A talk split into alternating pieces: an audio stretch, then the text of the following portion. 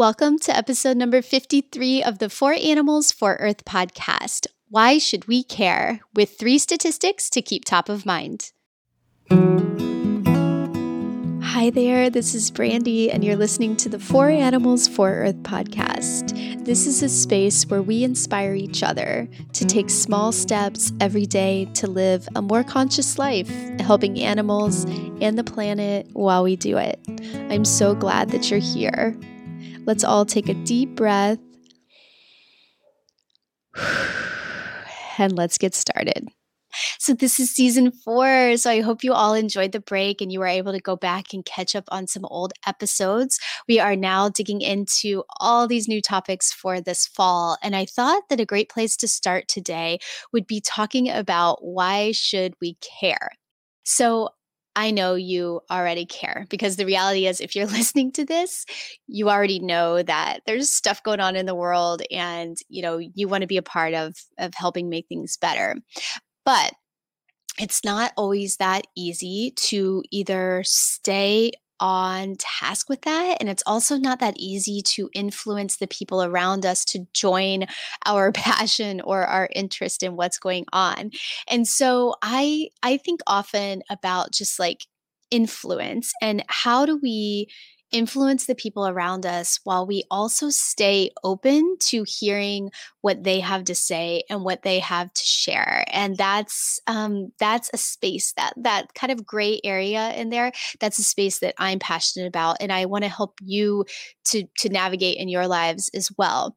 So one of the things that i was thinking is that when i meet not meet, but when I'm talking with my friends and we're talking about these different topics, it's a lot easier to share statistics and share data because that's something that resonates with people. It's something that, you know, kind of like, I don't know if it's our just human brains, but they kind of click and they go, oh, wow, okay.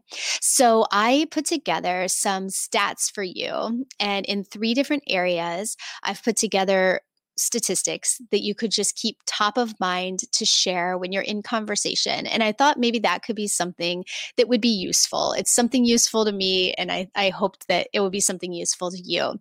So I'm going to share statistics and that just just a couple of statistics in three different areas that you can kind of latch on to. And if if taking in all of them is too much, which I think it probably is, then just pick whichever area speaks the most to you and you can memorize that statistic and then hopefully hopefully it helps you in conversation. Or if you want to dig in more, you can start researching behind that. So everything will be in the show notes, which is for animalsforearth.com slash podcast slash 53. So then you can link, uh, there'll be links to the statistics where I found them so you can read more, all of that. So the three areas that I'm going to hit on are toxic items in our household or in our lifestyle, our cleaning products, beauty, um, pesticides, just things that are coming from the human lifestyle and going into our water systems. So, we're going to talk about that. The second area is we're going to talk about using animals as food and the veganism movement and just things that you know might help around that space. And the third is around deforestation global warming and the extinction of species and just some information around that. So let's dive in starting first with the toxic household items or the toxic things from our lifestyle that go into the streams. So you probably know this, but you know, we dump things down the drain or we dump them outside and then they go into the waterways and they make their way when they go down the drain here you know they make their way through the sewer pipes and into a water treatment plant. And you know my thought was always that the water treatment plant kind of gets rid of everything and and things are clean but it's just it's actually not physically possible for that water treatment plant to get rid of everything. You know, there's this big thing about microplastics and these teeny tiny little pieces of plastic that are now everywhere in our streams, our lakes, our oceans. And along with all of these toxic chemicals, they are found. They, you know, end up coming full circle back to us, whether it be through our food supply, if we're eating fish or we're eating these things that have been contaminated. Uh, it goes into like the irrigation systems and then it's put back on the crops. And then, you know, we are either eating those or the animals are eating those and they're coming back to us. So it's coming full circle. And so, whether it be our health that drives us to care, or whether it's just the health of the planet and the animals, um, whether it's the compassion for the animals or the health of the planet for the future, whatever it is, there's plenty of reasons to care, right? So, the statistics um, that I have for you are the United States Geological Survey done in 2002 showed that detergent laundry detergent showed up in 69% of streams, and disinfectants showed up in 66% of streams. And another statistic from the Center for Biological Diversity, they did a study, and it showed that greater than 90% of the US tested waters and fish were contaminated with pesticides. So, greater than 90%. So, basically, it's a reality uh, in our waterways in our in our water systems in the wildlife that lives in the water so um, what can we do right i always like to focus on uh, problem solving, right? Because it's very overwhelming when you hear these statistics and it kind of feels like eh, just give up, right? Like what do we do? Um, but we can we can do something. We can change the products that we're using. So you can change everything from your cleaning supplies to your beauty to i mean literally everything every product that we consume right? So the one simple idea i have for you in this space today is to focus on your cleaning products. So you can switch out everything from the the sprays you use as cleaners to your laundry detergent all of those things one at a time, of course, not trying to attack them all at the same time. Um, an app, there's a lot of apps out there to help with things. Think Dirty, Think Dirty app is one that's really good for cleaning supplies. And you can pull up things that you're thinking about buying on there and you can find if they're good or not. Uh, I also put together my shopping list of all of the cleaning supplies I use. So if that's helpful for you, if you just want to click through and be like, yeah, I want to buy that and try it, you can download that. That's a freebie available on my website. If you go to free resources, I'll also put a link in the show notes. But if you go to free resources, you can sign up for the free library of everything that we have at For Animals for Earth, and that um, that'll be available in there. That shopping list of cleaning supplies. So that's something to do within that area of toxic household or just lifestyle items. So, the second big area that I pulled together some statistics for is animals as food or veganism and support of veganism. So, Farm Sanctuary has done a lot of studies, and here are some like just high level statistics 33 million cattle are used for beef every year.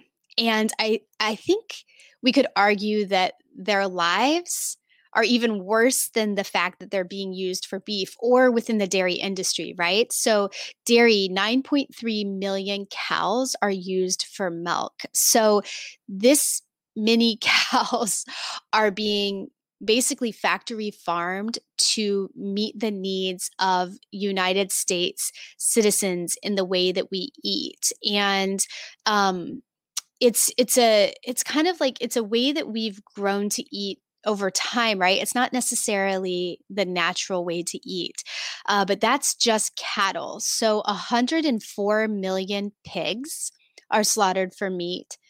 Nine billion chickens, nine billion chickens for meat, and 330 million hens are confined to lay eggs. Guess how many eggs we as USA citizens consume in a year?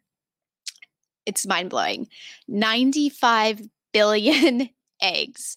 So it's obviously it's a big industry uh, it's not really mom and pop farms anymore it's industrialized it's factory farming uh, that's just the united states right so i think a lot of places in the world are kind of copying our methods of industrialization here, which means that the, the problem's only going to get bigger and get worse. So, what can we do? So, I know a vegan lifestyle is not for everyone. Um, you know, it's it's it it can be hard like i i know people love meat number one um you know but also the a vegan lifestyle you have to be careful that you're doing it in a healthy way right? Because there are so many alternatives and substitutes now on the market that actually aren't good for your body. And you know i mean I myself, you all know, like I have my own kind of health problems that I struggle with. And whether my autoimmune disease came from a virus or came from stress or came from, you know, eating soy, I don't know. Nobody knows. But um, I do believe, you know, a vegan lifestyle, it's important to do it well. And it's important to get the nutrition that we need. And it's important to get it from, you know, actual whole foods. Um, so uh, I know vegan lifestyle is not for everybody, but I think we can all eat more of a vegan lifestyle within our our lives. So whether you pick one meal to switch out or maybe you pick one day a week, like maybe you say, okay, Tuesdays are our vegan day and breakfast, lunch and dinner we're going to eat, you know, fully plant-based meals. And just try it and test and see like what food when you eat it do you still feel good or do you even feel better i know so many people who stopped eating meat and felt so much better and they felt so much more vibrant and healthy so test for yourself see what works and you know after you've got it down to a day maybe try another day you know but just take it one step at a time and don't be too hard on yourself but i think that um the when it comes to a vegan lifestyle I, I, think for the most part we can all try to do a little more and then those are some statistics to support you in conversations about that. So the third area is deforestation global warming and extinction of species. So um, we don't actually know as human beings we don't know how many species there are on the planet because there's a lot of species that we haven't even discovered yet. So it's kind of hard to say what percentage have already gone extinct or what percentage are going extinct every year. There's a lot of estimates out there. People you know do their best to, to, to try to get to that number. But one thing that is known um, from our world in data is where i got this information. There are greater than 35000 species who have been evaluated to be threatened with extinction today and that is a quarter of the world's mammals one sixth of the birds and 40% of the amphibians. So, a lot of species that we know exist are threatened with extinction.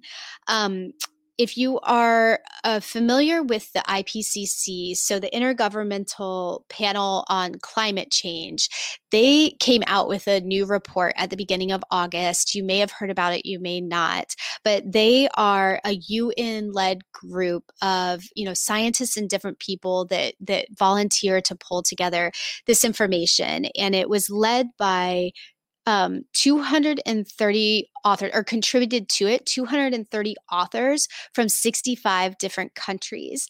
They looked at over 14,000 scientific publications and over 78,000 scientific and public comments to put together this you know um, this report to, to give to policymakers around the world of like how bad the situation is and what we need to do.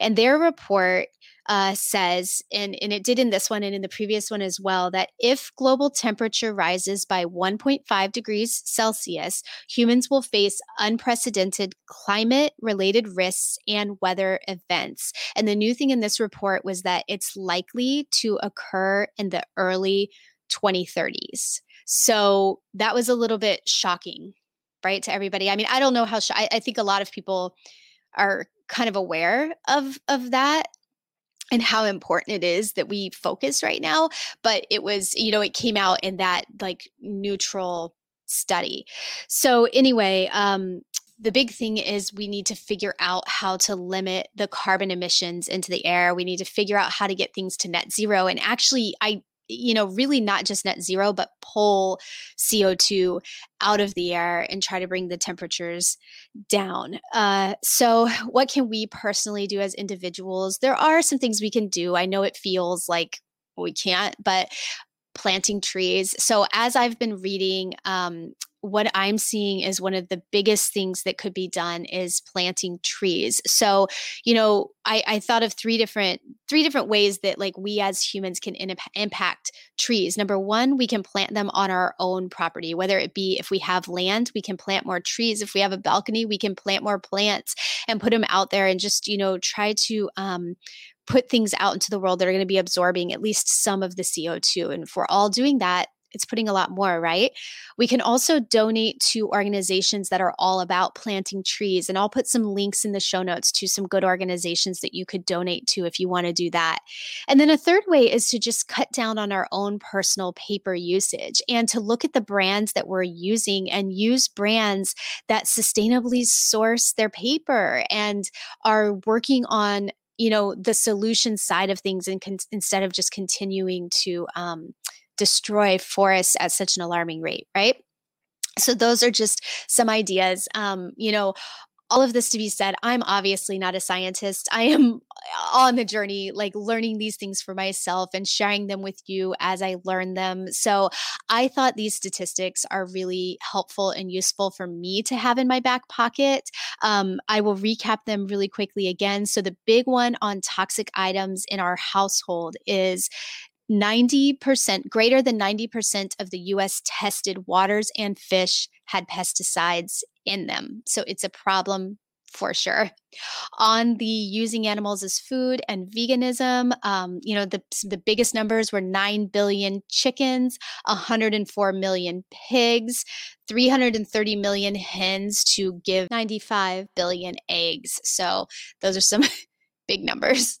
Um, and then the third section on deforestation, climate change, um, extinction, greater than 35 thousand of the evaluated species are threatened with extinction today. That's a quarter of the world's mammals, a sixth of the birds, 40% of amphibians, so many plants. Um, so those are some numbers. So those are all stats that you can have in your back pocket to talk about when these subjects come up or just to share with what you are passionate about. And I would love to hear from you all in the comments. Like, what do you do to influence the people around you? And what do you do to keep your yourself going like what do you yeah what what is your your method for navigating all of this because it's hard right like eco anxiety and just what's happening to animals it's it's tough to handle so i would love to hear from you all like what works for you um yeah, comment and let me know. Anytime you want to reach me, you can DM me on Instagram at four animals for earth.